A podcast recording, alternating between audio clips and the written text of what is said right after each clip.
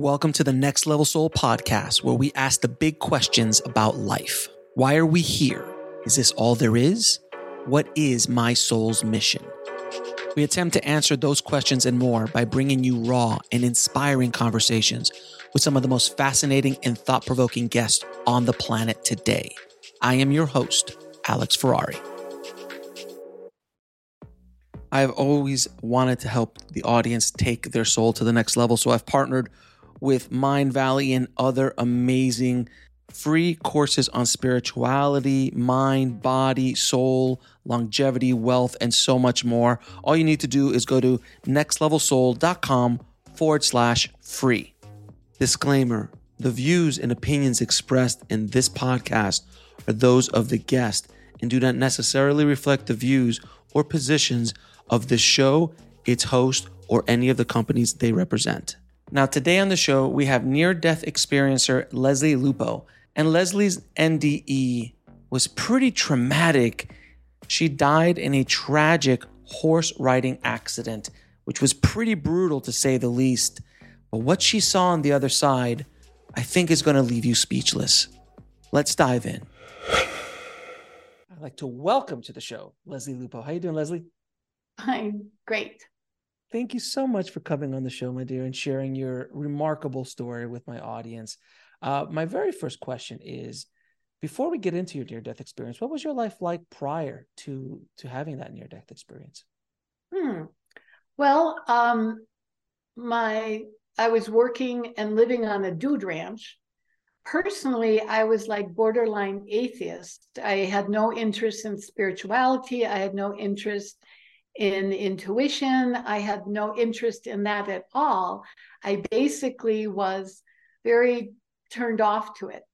I mean, I worked hard. Um, I, I was a good person, but it was more like being good for my integrity rather than being good because of some religion, you know. And I was kind of anti religion because I just felt they were, you know, hogwash. So, but I was I was living and working in a dude ranch, which is seven days a week, and I loved horses, and I was the owner's wife, so I was very um, busy doing all the different aspects of it, and I had two small children, and so in a lot of ways, I was very busy, almost like too busy to recognize that there was this kind of inner drum going on that was making, you know, there was a big section of my life that was very unhappy that I kept putting to the side, feeling I'll get to it someday. Not today, not today, you know, like so, that. So, so, but I was very busy. so, yeah, you basically were caught up in the drama of life, essentially. Yes, just... very much so. And and you're like, there's something else about me that's just not feeling right, but I can't get to that right now. I'm too busy doing this stuff. Right, right. And keep it's almost like I was treading water and just keeping my nose above the water. And I had to work really hard to do that. Like my time with when I was with my children was phenomenal. I mean, it was nice being the wife of the owner because then I could see my kids all during the day. I had a nanny that would bring them down for meals and or I could go up to the house and hang out with them. So, and I loved being a mom. That was the one part of my life that gave me intense amount of joy was uh, hanging out with my babies and and uh, just being a mom and watching their growth and you know how they evolve and change you know it's wonderful. Now did you so you weren't raised with religion at all or did you have yes i was. Okay but you just kind of said this doesn't make sense to me Yes, very much so. I was raised Roman Catholic. And by the time I was eight or nine, I was like, I declared myself an atheist, I think, when I was nine, to because the nuns, I just I would battle them because what they were saying was you're only going to heaven if you're a baptized Roman Catholic. And I was like, that doesn't work for me. I mean, even at that age, I was like, no. so mm-hmm. Yeah, yeah, that was one part of, of, of I was raised as well, uh, Roman Catholic, and and it was just kind of like, so you mean the other three billion or four billion people in the world are just like, sorry, potluck, you're not the chosen, like right, you're going to hell. That's what terrified me. I said, where are they going? And she said, hell. And everybody in the class went, oh, because they don't tell you that. They just say they're not going to heaven. Well, I raised my hand. Where do they go? Hell. What about the people that died before Jesus was born? They're all in hell. I mean, I just couldn't wrap my head around it. There's there's a few holes in the story. Let's just put yes. it that way. In the plot, if you will. And there that was to, nine. It was a long time ago too. I'm not sure how they feel now, but that was pretty it just turned me off and I kind of said no, then there is no God. So you kind of threw the bath the baby out with the bathwater with Yes, I did everything. So you're like, there is no God. I if this is God, I don't even want to talk about it. Right. That's exactly what I said. If there's no God, because I I don't believe this would happen, and that was it. I figured no, and I went into science. Even in grade school and high school, I be, went into science because I liked the certainty of it. Right, because it's predictable and it was solid mm. and you know, quote unquote rock solid. Uh, right. Right. Because as one thing I've noticed in, in human history, every moment in human history, they think they have it all figured out. Yes. and then they go, and that's, I like the way they're doing it now. And one of the things I would always work with my client, and say, it seems to be, or when you meet someone new, they seem to be, as far as I know right now, knowing that you may change your mind. You're giving yourself permission to think for yourself rather than, you know, in fact, I raised my children saying, question all authority, ask questions if you have them, including me. If we are, if I say no, we'll sit down talk about it, you know, and and that was wonderful. And now it's fun to see them doing that with their children, you know. Yes, it, it is. Uh, but when they're super young, it gets taxing.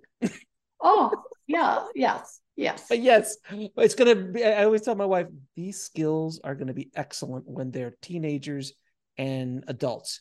But right now, it's driving me up a wall. right. And I'll tell you, you have to be careful what you say to them. I told my daughter she was mad at herself, and self loathing is something we all have to overcome. Mm-hmm. Really, it's, it's in, inherent in humanity because children hate themselves when they make mistakes. And I was trying to appease her, and this is actually logically true. You, I said, you have to make like this. You have to. It's going to take you fifty thousand mistakes before you really begin to get it. So then I was miffed at her about something, and I said, you know, I was cross with her. She was, Mom, I haven't made my 50,000 mistakes yet. And I'm like, okay, shut my mouth, you know. And see and scene. that was it. Exactly. You're like, you're right. You're right. We're done. So, all right. So you definitely, you know, kind of rejected religion, re- rejected God and everything essentially, and went right into the sciences.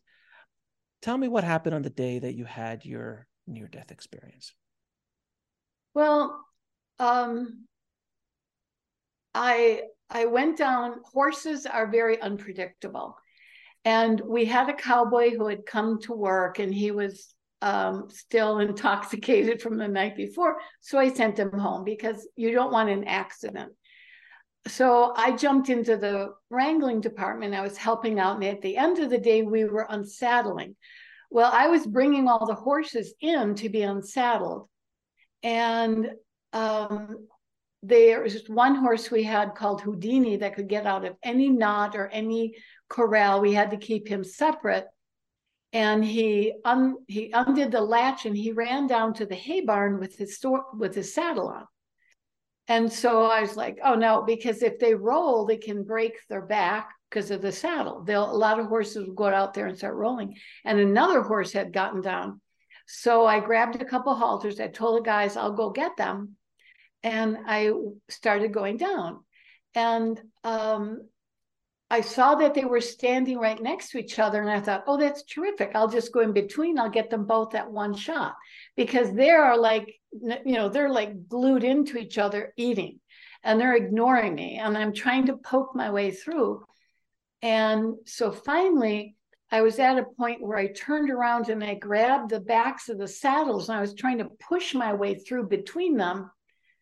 And all of a sudden, I left my body. I and if it was if you had said to me right then what is this i would have said it's my mind you know is leaving because and i it was as if i went back 15 feet or so.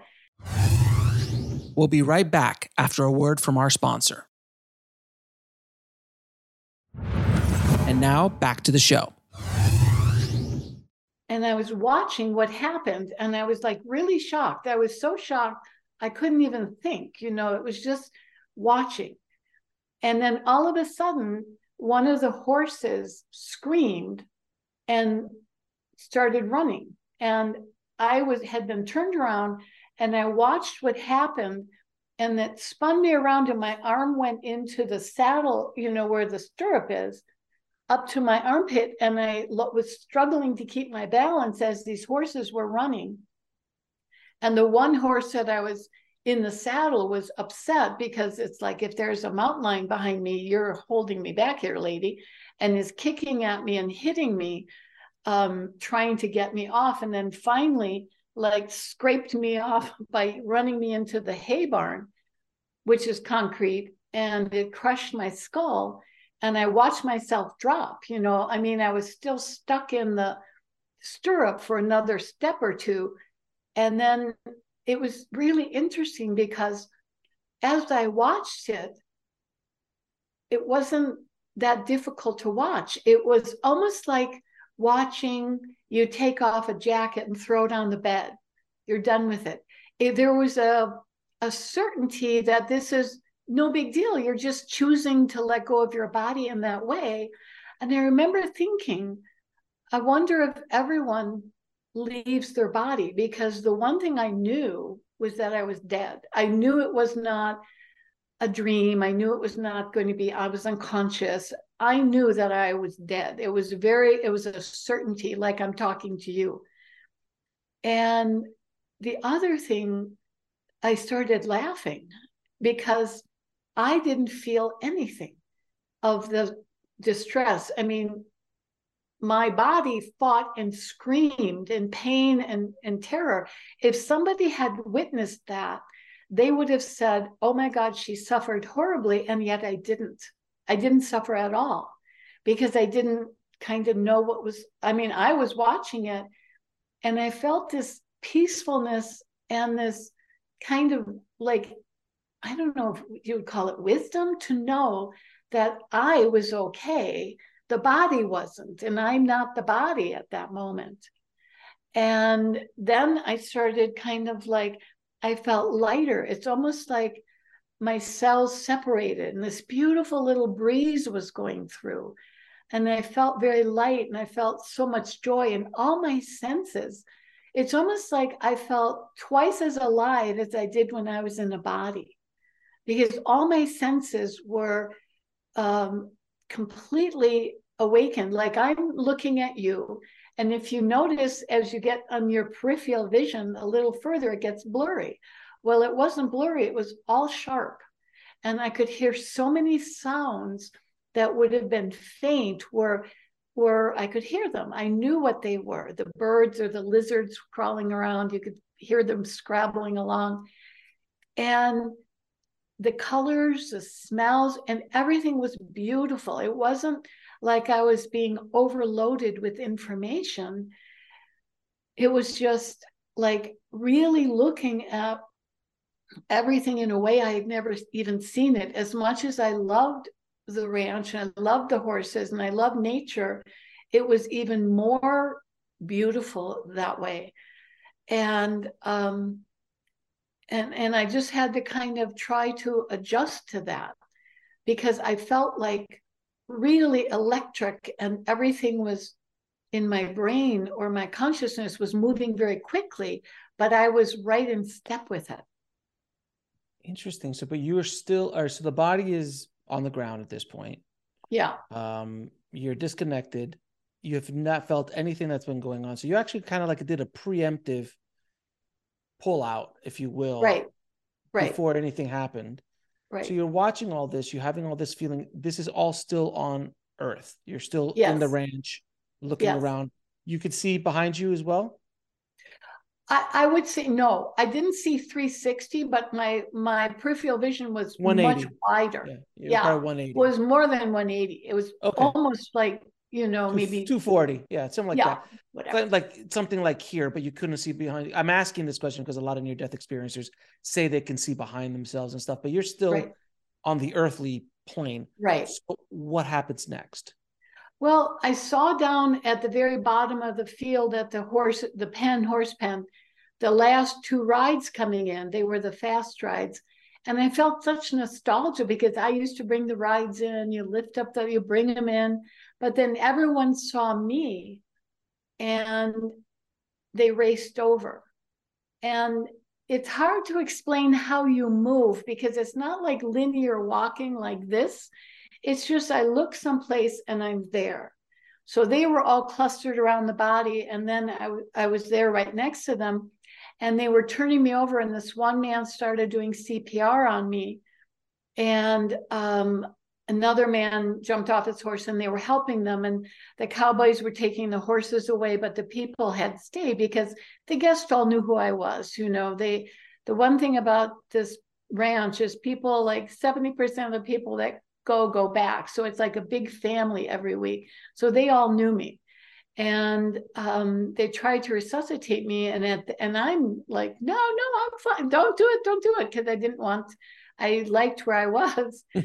And then but everything now I've, I've heard some people talk about a tunnel of light where they're going up. And i felt like i was above the ground but it's almost as if everything started changing around me like tucson stated started fading out and the upstairs faded in. And um so and and i felt like things were moving and there were these three beings that looked like bright light that were kind of going around me almost like to keep me from whatever I don't even know, getting bumped or something.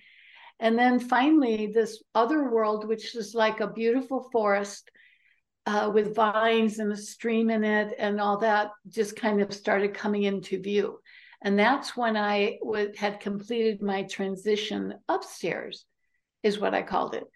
And um, I I was groggy, was as alert as I was on Earth, at this vibration, I guess, I was very groggy when I first got there. And okay, so you're groggy. What's going? I have to please continue. What happened? Okay. um, I think the first thing that really hit me was that I could feel no fear. I had it's as if all that fight or flight or freeze reflex that we have in our DNA, in our very core animal brain, was gone. And everything was so beautiful.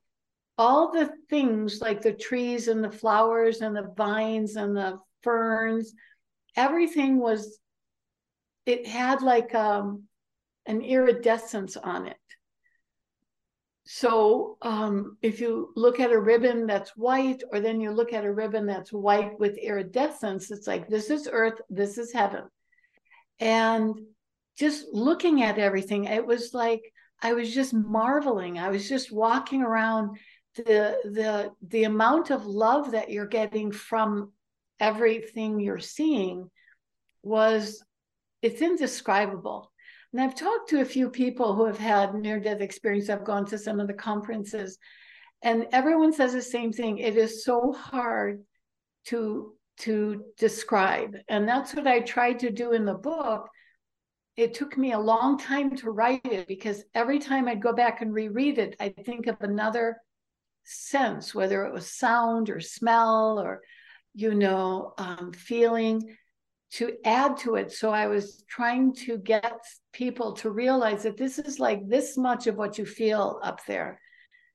And um, just walking around touching things. And the interesting thing is, if you ever go out like at daybreak or sunset and you look at a tree and the sun's behind it and all the leaves are lit. Now you have to picture the whole tree is like that and the bark is lit and everything is almost like lit from within there wasn't like shadows. Like we have, like I live in a little forest and I'm looking out the window and I see a lot of shadows. There weren't any shadows, but everything was kind of glowing in itself. We'll be right back after a word from our sponsor. And now back to the show. And um, then I noticed a table and again, there were some people standing around it. So I went over there and they were all like, welcome back, you know, and and it's as if I knew them. And then I noticed the woman that was sitting to my left was a woman that when I was really young, I would see some of these light beings around. And I thought everyone could see them, but they mm. couldn't. So I got teased about it until I realized, okay, they can't see them. I was like five, six, four, five, six, seven. And, um, you know, they would just appear sometimes. It's almost like I heard these chimes, and then, or you'd feel like a sense of everything kind of lightening up, like cooler air and, and a little breeze when there was, you're in the house and then I would see one of these beings, and they would never talk to me. Um, just once we talked, but there was the love that I felt. And I was a gifted student, so to keep me happy in school when they were teaching things like reading and writing and and all that, because I could do that when I was in kindergarten, then they put me in the library. And I would read encyclopedias, which I thought was really cool. So I was trying to figure out who these people were, and I figured they weren't devils because I was being raised Catholic, so they oh. must be angels, you know. And so because they, I always felt so happy and uh, loved. I just felt so much love coming off of them. And um, then I noticed there were a couple of of these light beings that I had seen when I was on Earth. But the only two people that talked to me on this table, there was 11 people. We sat down the, and we started talking, and I was feeling very groggy, you know, and and at times when it was interesting because if I'd ask a question, like Mina was on my left and Raul was on my right. And Mina would start to answer, or I'd get one word, but the whole thing like was an immediate download. So, like in my book, there's times when we have conversations that go on for pages, but the whole conversation was like immediately downloaded and comprehended uh, immediately.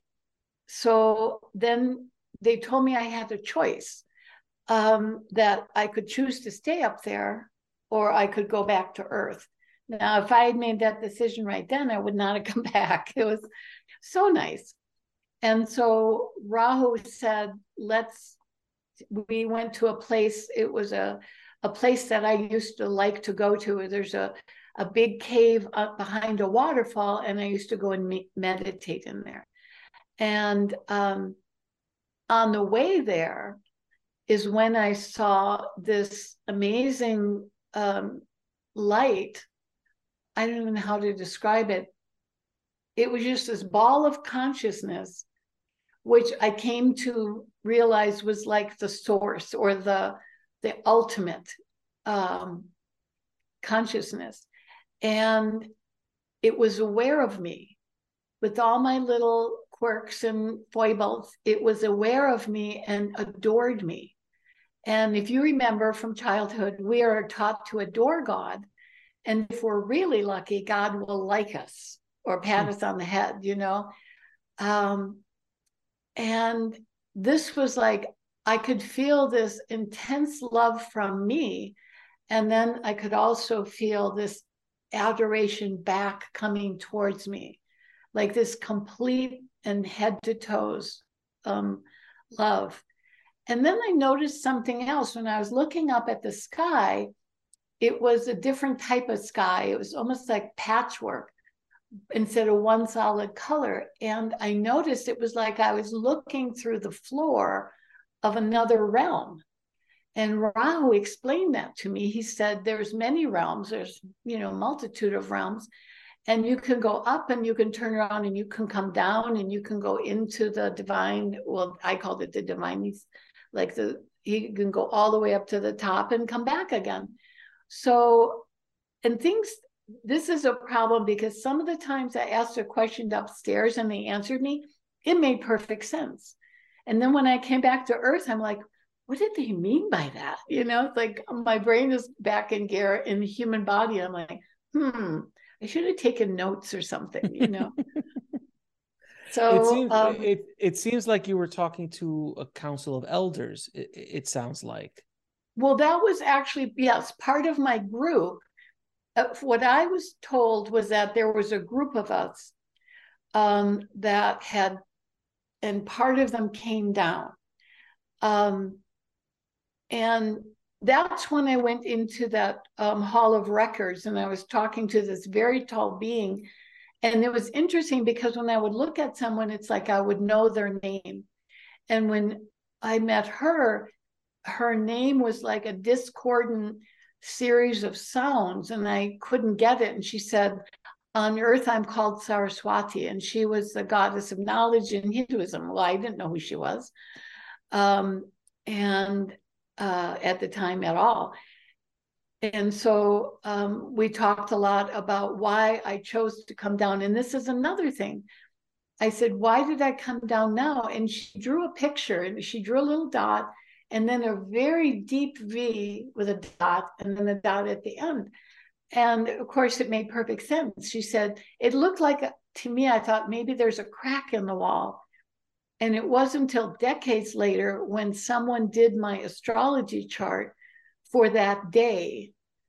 And Jupiter and Venus were here, and Pluto was at the bottom of that V. And I had like 26 minutes, he said, to come in and go back without any damage.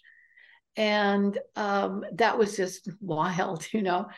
because that was like decades later. And then then the V made sense to me. I just kept thinking it was like a crack in the wall I slipped through. I didn't understand it. But um now the hall, by the way, the, the Hall of Records, is that kind of the Akashic Records, would you say? I think so. I mean, that's I'm assuming so. You know, okay. she didn't call it the Akashic Records, but um, it was a, a record. I mean, it was a huge hall, had all these little um, drawers that had either scrolls in them or books in them. And she said, I used to hang out up there and I would read because it's constantly being added to. Because as we grow, you know, it almost seemed to me the impression I got was that as human consciousness grows, the divine grows and the angels grow, and all the other light beings also elevate. So it's a collective energy that's expansion you know and and um, one of the biggest lessons i think that um, i heard was the fact that it's not going to be like one person being able to change the course of history anymore. There's too many people. But the more that we link arms and work together which is so nice when you see people of different religions um, putting down the swords and the guns and saying we all love God in our different ways, and the respect that goes in, um, you know, to people that realize these are things that are not worth dying over, and the the fact that people are becoming more global and working for global goals and you know healing the earth and you know um, the weather and the that they're beginning to say that there's more important things than one person hoarding it all. And that it, it has to be shared and it that's that kind of um, that cooperative businesses you know it used to be very competitive and the last decade some of the cooperative businesses are the ones that are making the most amount of money and you see with the millennials and everything where they will go and buy things from a company that says, I'm giving a percentage of the profits away. And here it is, and check it out on my webpage. It's all up there. People in the manufacturing are becoming more transparent, which is really good. So there's a whole bunch of movements like that. And that was one of the things that they mentioned to me that one of the things that I was had come down for was to my group was to stop the spread of this uh, generational prejudices. So you take someone who is not going to be hating on someone just because they're not Catholic and put them in a Catholic religion, and the person says, I can't do that, rather than I will do that and get brainwashed into thinking that, well, we're all going to heaven. Oh, you poor guys. Oh, well, you know, and that's where you see people challenging, like the guy from the tobacco company that challenged it. And you see that over and over again, people shifting things. Um, we'll be right back after a word from our sponsor.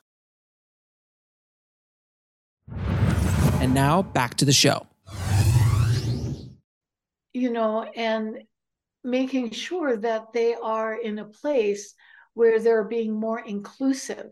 And I think one of the biggest things you see on the internet is where you see humans will jump into a river to save a deer that, you know, a baby right. deer. And, you know, we're the only animal on the planet that will risk our life to save another animal. And that's not our species, not our pet. It's got no relation to us, but we see that. And that's the best part of humanity. And personally, I think, except for White Sox fans, no, I'm kidding. Personally, I think, sorry. Personally, I do think that most of humanity are very decent. And I feel there's a lot of misinformation. And again, it's time to question, ask questions, not burn things down, just ask questions. Do the research when you're getting information. Where is this information coming from?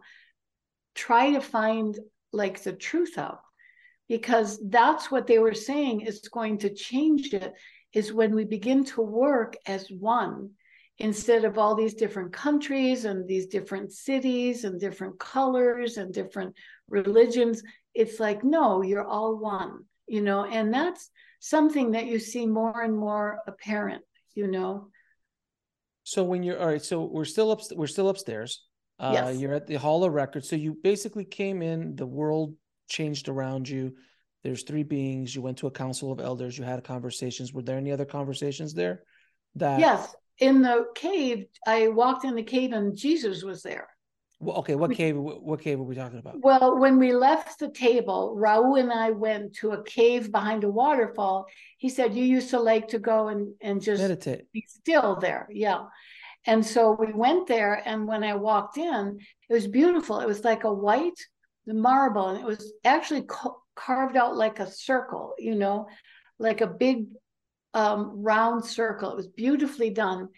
And I walked in, and there's Jesus. And I'm just like, well, if I had been downstairs, I would have gone, What are you doing here? Go away, you know, because I was like, No. But just, you know, he had all this light and he told me to rest. And he started putting this um, he took it was it was sandalwood and rose oil smelling, but he started putting it on all my chakras. And he said, You've done an immense amount of work. It's time for you to rest. We appreciate what you've done and just relax here.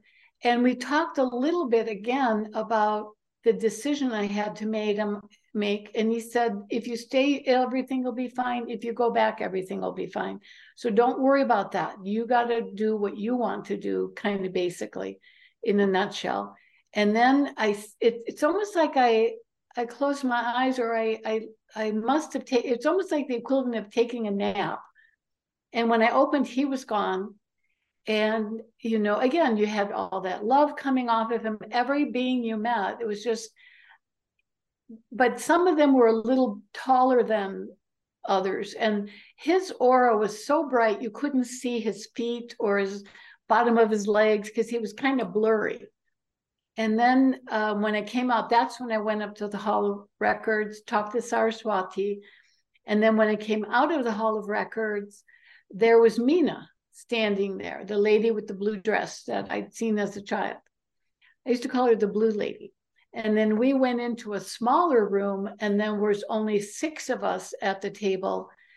And Rao and Mina were there, and then a couple other people, and then me.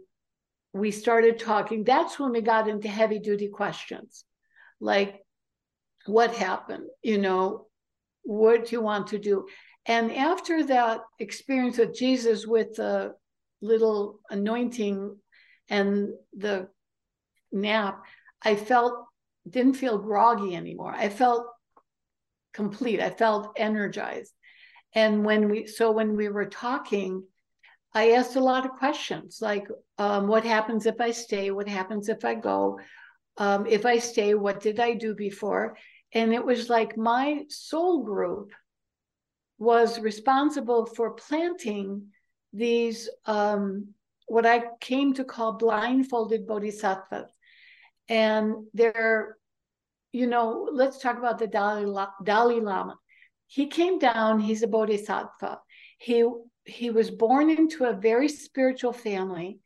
The monks knew the date and the coordinates. They went to the village, they found him, they brought him and his family back to the monastery so he had very special training, you know.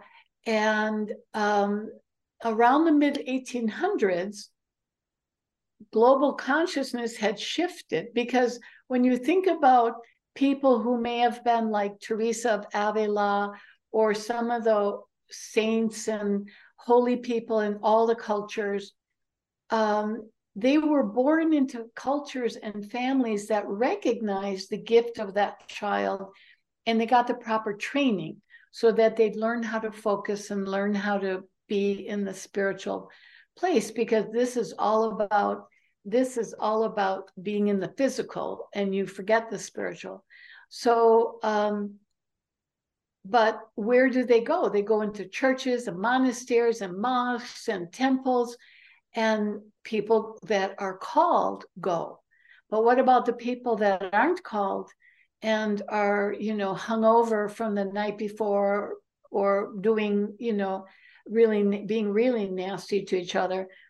So around the mid 1800s, another group of bodhisattvas volunteered for another level to bring up, and that was to be born into very young families, not older souls, but younger souls, and being having being experiencing the teachings and having the wherewithal to say no. I can't do that. I can't follow you in that. And it started in the 1850s.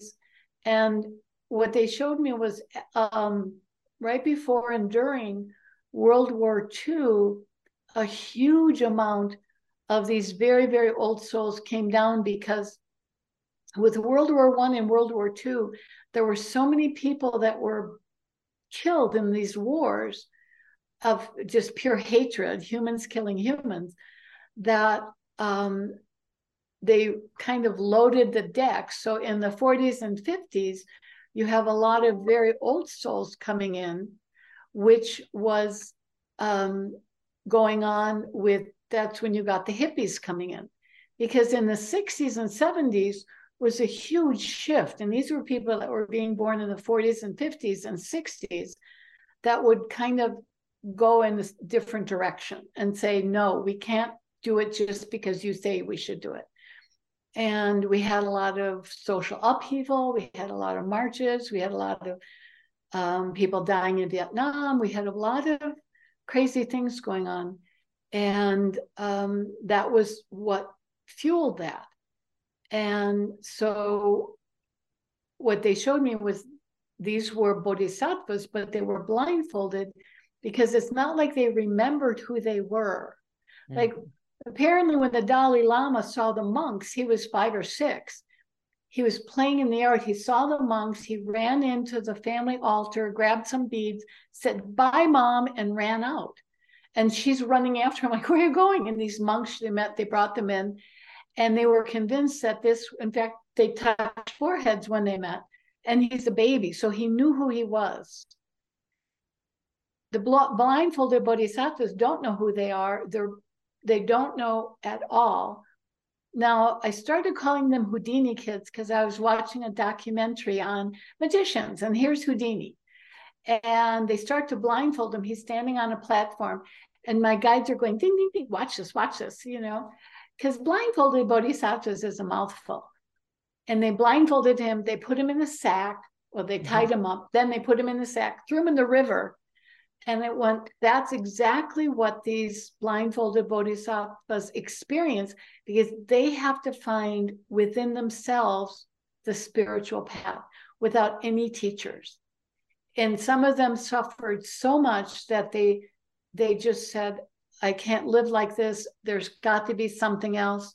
So I came to start calling them Houdini kids.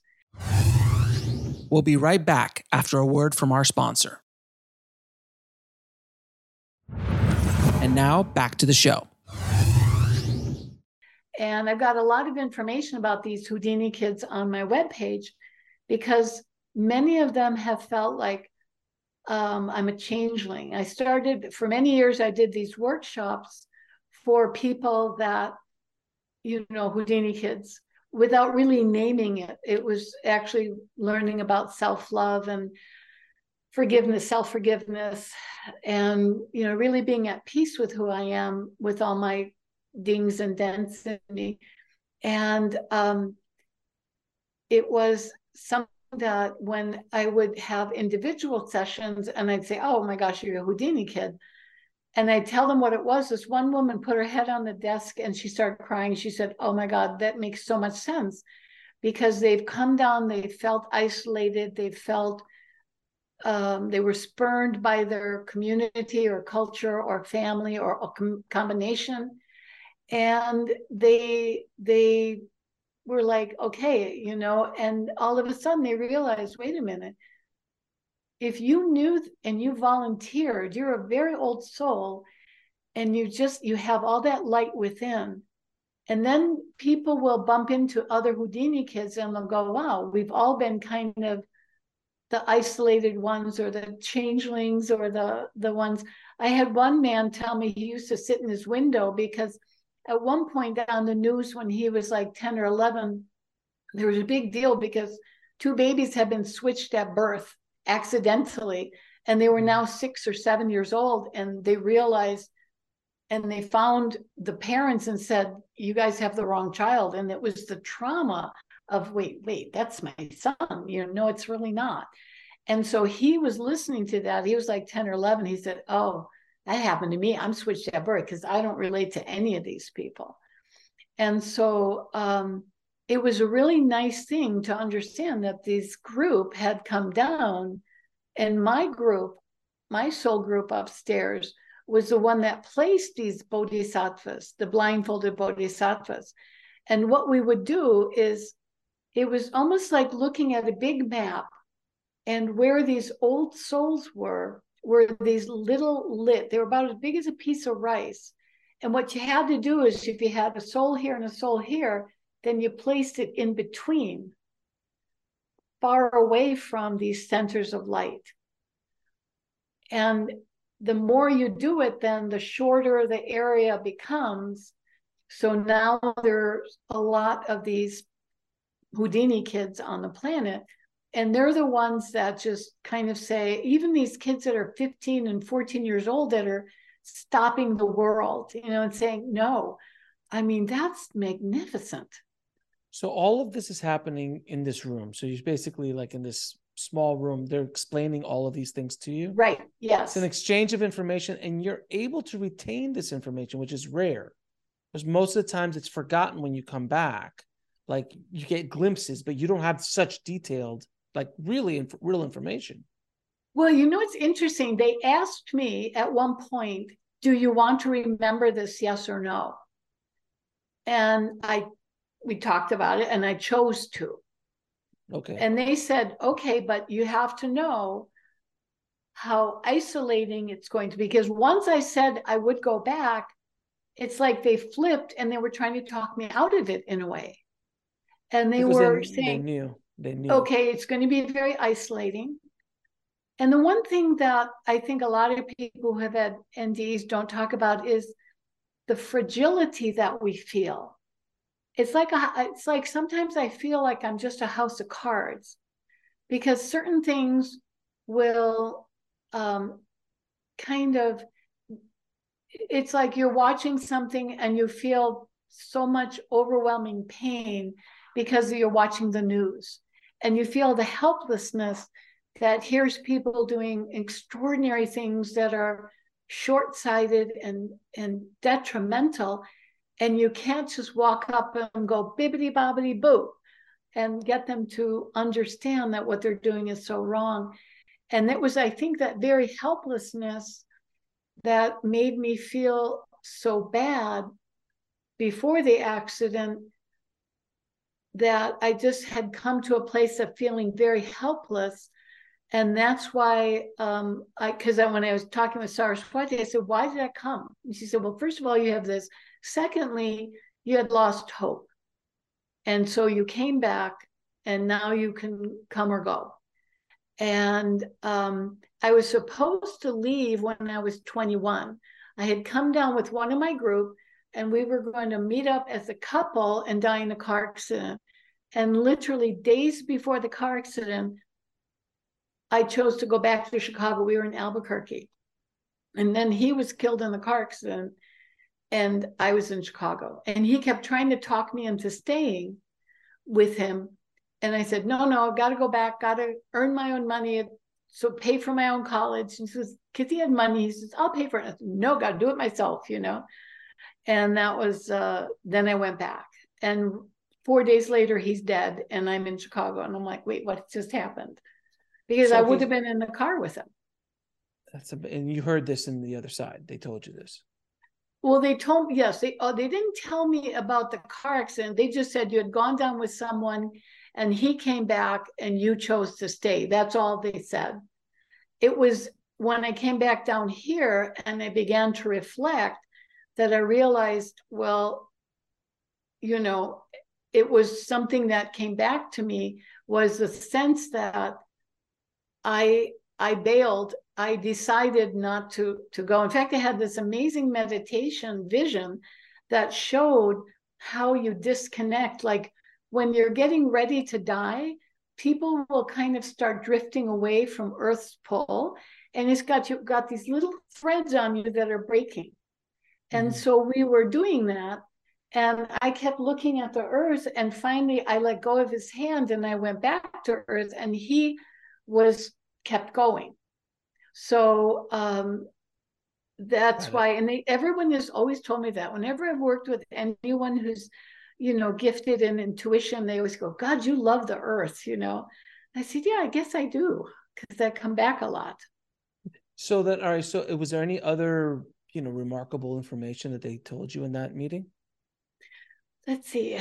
Well, um, it's all such a blur, but um, it was basically um, working towards hope.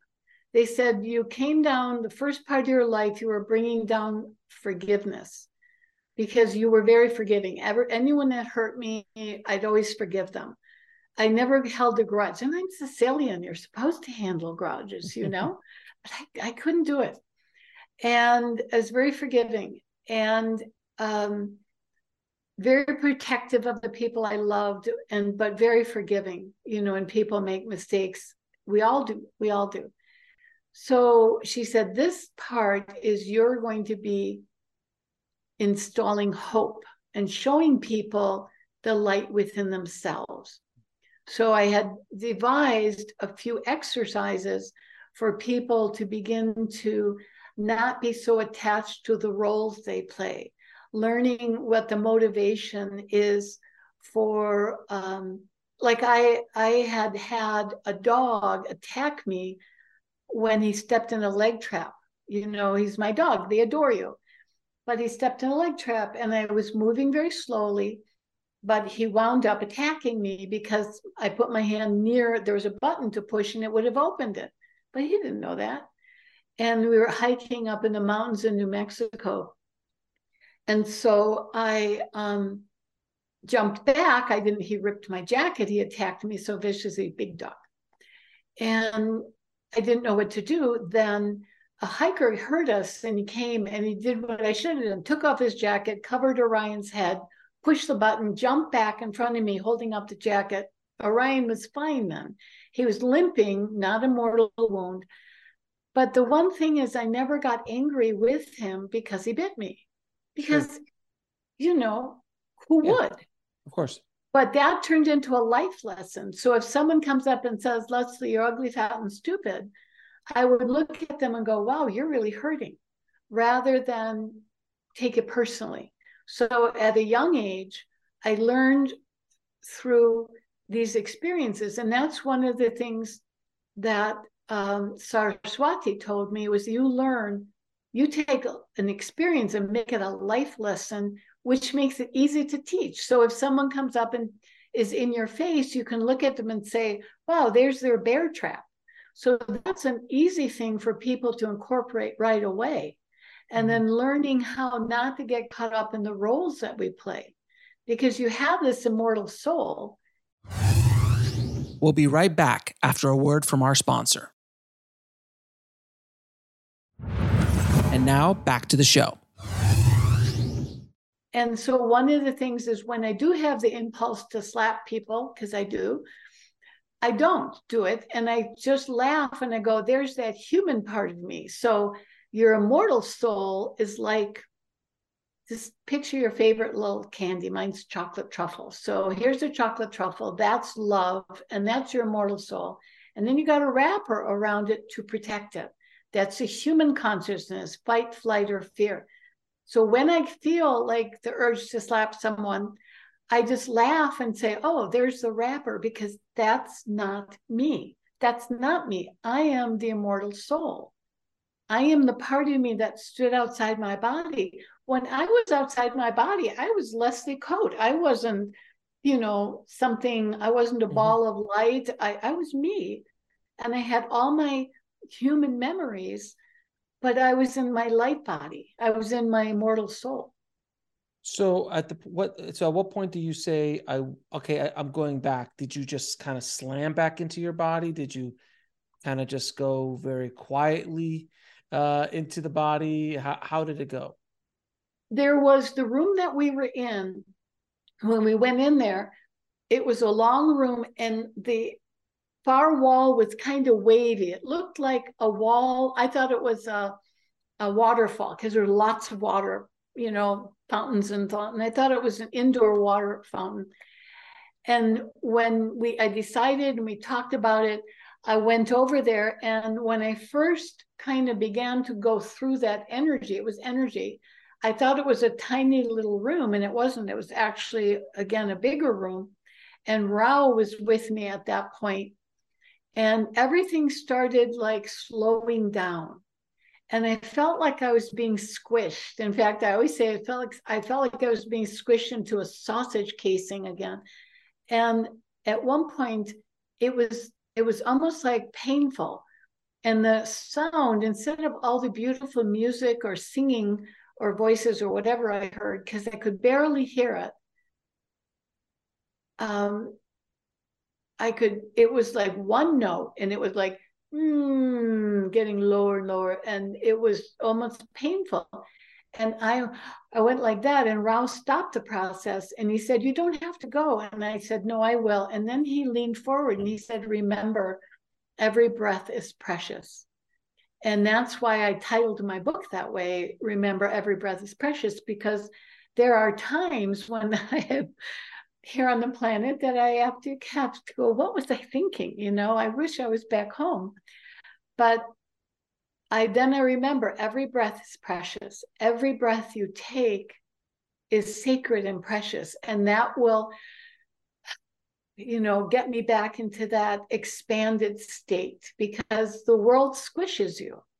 And it's learning how to balance my humanity with my spirit. It's not to erase my humanity, it's to integrate it, you know. And I think that humanity's evolved enough to where we can be human and spiritual. In fact, there's a great Indian saint, uh, Sri Aurobindo, and around 1900 or so, he had written a, a paper on it was time, it, humanity had evolved. It was time for the monasteries to open and the temples and for spiritual people to go into the business world and change business and make it spiritual. Well, it's taken a hundred some years, but it's happening, you know. So little by good, little. So you yeah. so then you came back into your body and what happened? Did you feel all the pain? yes. Well, it was interesting because the first thing I remember was like I felt like I hit the ground. You know, it was like everything was squishing, squishing, and then all of a sudden I'm jolted. And everyone uh, later on had told me that they had stopped trying to resuscitate me, told one of the cowboys, go find Bob.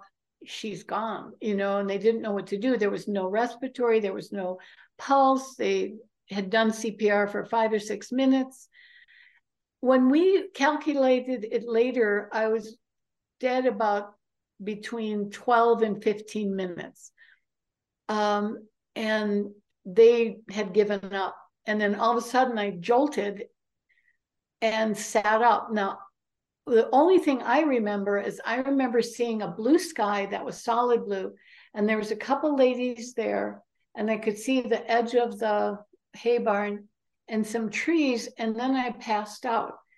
But apparently I sat up and they the man was a doctor who was trying to do the CPR, said, Everyone's going, Lesley, Lesley, are you okay? And I said, Of course I am. And he said, Wait, wait, wait. And he said, What's your name? And I said, Well, they're calling me Lesley. And then he said, Where are you? And I said, Chicago. and he said, How old are you? And I'm like, um, 14. And by that time, Bob came up. And here this older man is walking up and they said, Do you know who he is? And I said, Is he my father? And they're like, No. And then I began to pass out. So I was in a coma for a couple weeks. Um, and then I came out of that and I had a lot of amnesia because I couldn't remember a lot. And my mom was really patient. She came down and she would come to the hospital every day and read to me or talk with me and bring me lots of pictures. And I didn't remember, but I wanted to tell everyone about my experience upstairs because you, that I could remember minute by minute.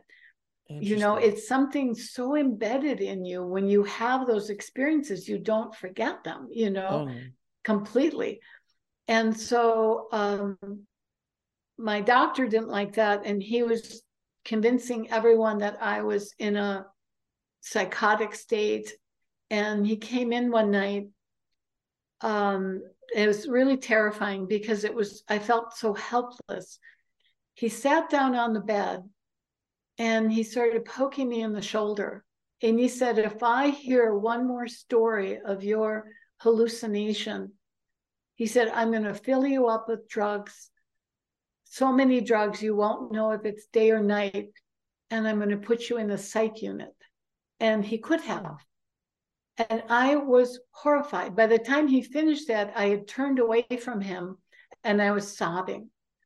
And there was a nurse in the room when he blew the door open and came in and started yelling at me and then marched out.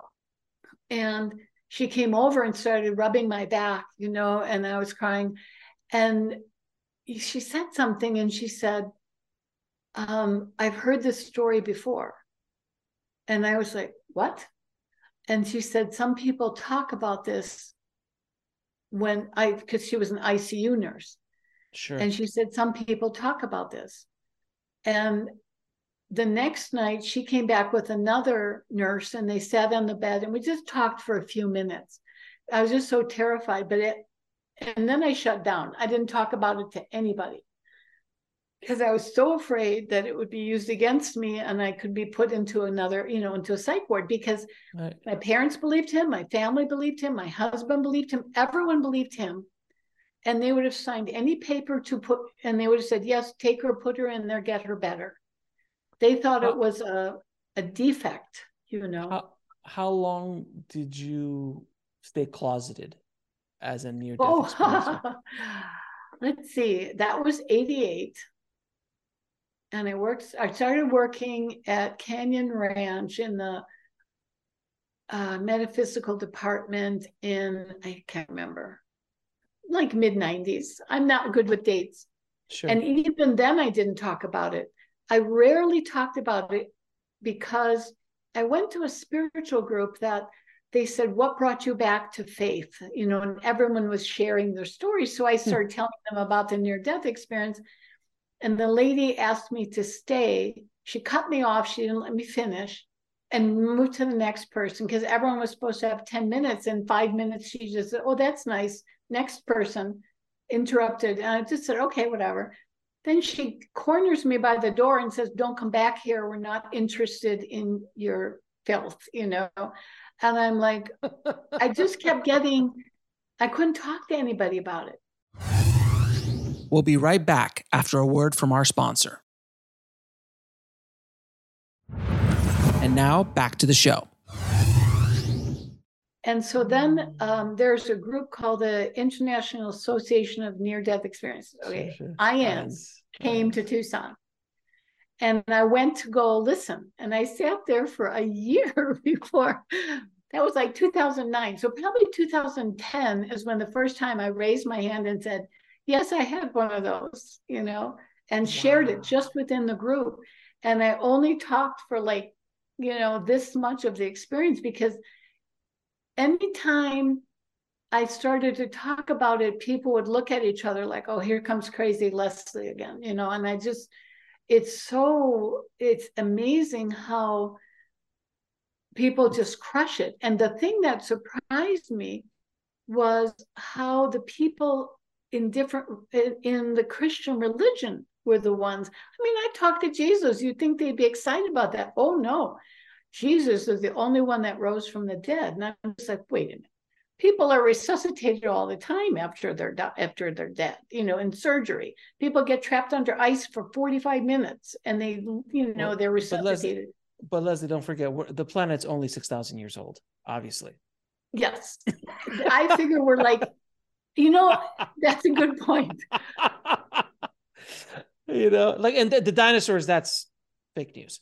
Uh, this is true we, we forget these things. But the thing that's interesting is my analogy is that someone who's a firstborn is like pre kindergarten, and older souls are like masters and PhDs.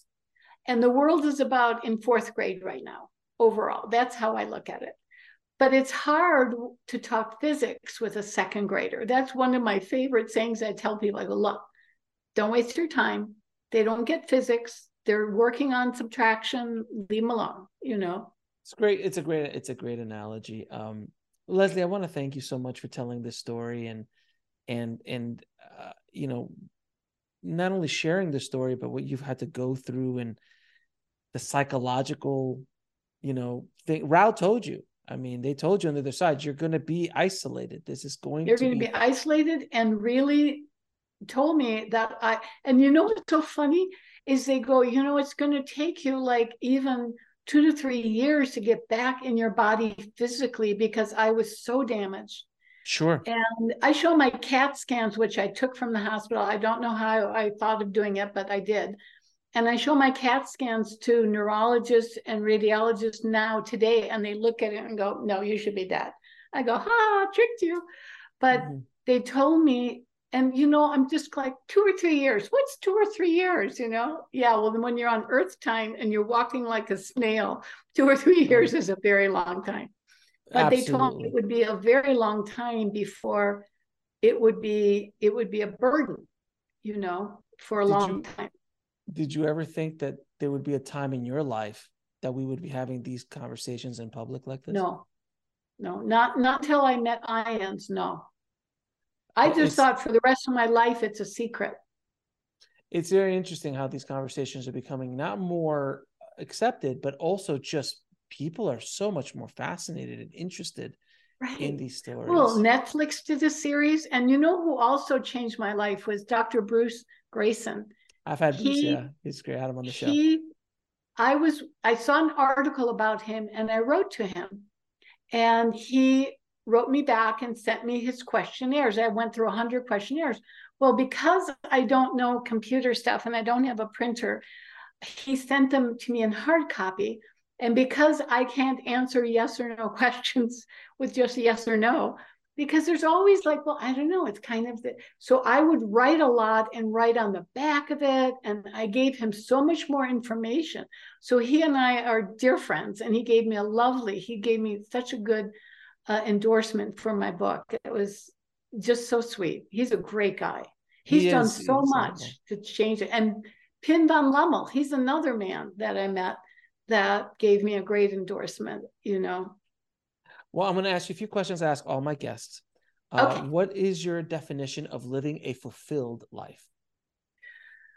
Oh, good question. I think I think to be at peace. There's a beautiful saying, and I'm going to have to butcher it because I can't remember it word by word, but it talks about, and I, I know you'll know it. It's that peace is not being ha- not living in a life without you know trials and tribulations and tears but peace is being in that life and having that sense of peace within.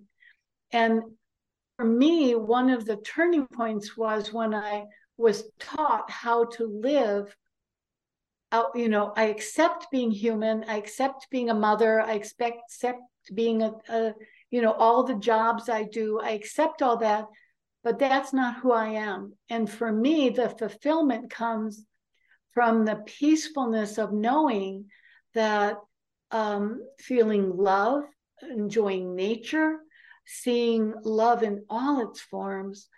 And um, that makes me feel very fulfilled. And knowing that there's a group consciousness, like if you meditate on, if you just still yourself and wish that there was peace, you have to realize there's tens of you know there's millions of people doing it at the same moment and that you are actually connecting. And it's nice to know that and begin to feel those connections because there, like i said there's a lot of really good people in the world that are working towards making the world a better place. And being involved in that in in a in a minor level you can't give everything away. It's like learning when to work and learning when to play learning when to relax learning when to go lay in your bed and cry for an hour you know? I mean it's just keeping things in balance and and at the very core always remembering that i am an immortal soul and i'm here to bring hope. And i'll do it to the right people if you had a chance to go back in time and, and speak to your younger self what advice would you give her oh so much unhappiness and so much um, self judgment. I would tell her that she's going to be okay and that, you know, I'm happier now than I've ever been, you know, because I don't have anything in my life. I don't have anyone in my life, in my inner journey life. You know, uh, we have intimate love, which is for family, friends, and relationships. And then we have unconditional love, and when I learned that unconditional love doesn't include the word vulnerability, I can unconditionally love anyone. But if you're going to be close to me, you have to be my peer in integrity and openness and, and gentleness, you know? And it's just kind of learning to find your tribe. And I would say that one day you're not going to feel so alone you are going to find a lot of people who are just as curious and quirky and mm. crazy as yourself, and you will have a lot of fun. How do you define God? It's it's immeasurable, it's indescribable. It's it's the intensity of love. It's such a an acceptance and um, to me, God is only love. There's no judgment, there's no hatred, there's no vindictiveness like in a lot of different religions. God is the purest sense of feeling adoration and feeling how to feel adoration. I mean, true adoration and feeling adored in, in return. It's the highest level of love and total acceptance. And what is the ultimate purpose of life? to grow, to learn and to grow. I'm going to learn and grow until I die. I'm never going to sit down, you know. I'm retired, but started a new career. I'm taking classes and making art again because I had a psych degree and I had mm-hmm. an art degree when I graduated. So I'm going back to my art. And the purpose of life is to help others. I think the single thing that makes us happiest is when we can help someone just even an inch and you can see them be able to do it themselves and take care of themselves. And they don't have to keep coming back you know for an adjustment. I think the the core is is helping others and installing hope for others we'll be right back after a word from our sponsor and now back to the show and where can people find out more about you and your book Oh, um, on my webpage. I have a webpage. It's um duh, I forgot my Lesley Joan Lupo. Lesley Elias L-E-Y Joan Lupo.com. And my book is on there and it's called Every Breath is Precious. And I'm actually on the cover of the book. That's me with the horses. Very nice. And do you have any parting messages for the audience? Thank you all for listening. Thank you for being interested and um, keep keep asking questions, keep learning, keep growing, and don't give up. Don't, don't, don't ever give up. Lesley, thank you so much for being on the show and for sharing your story with all of us. I appreciate you. you. I want to thank Lesley so much for coming on the show and sharing her story with all of us. If you want to get links to anything we spoke about in this episode, head over to the show notes at nextlevelsoul.com forward slash 296. And if you've only been listening to this over podcast and you want to watch these amazing conversations, please subscribe to our YouTube channel at nextlevelsoul.com forward slash YouTube. Thank you so much for listening. And remember, trust the journey. It is here to teach you. I'll talk to you soon.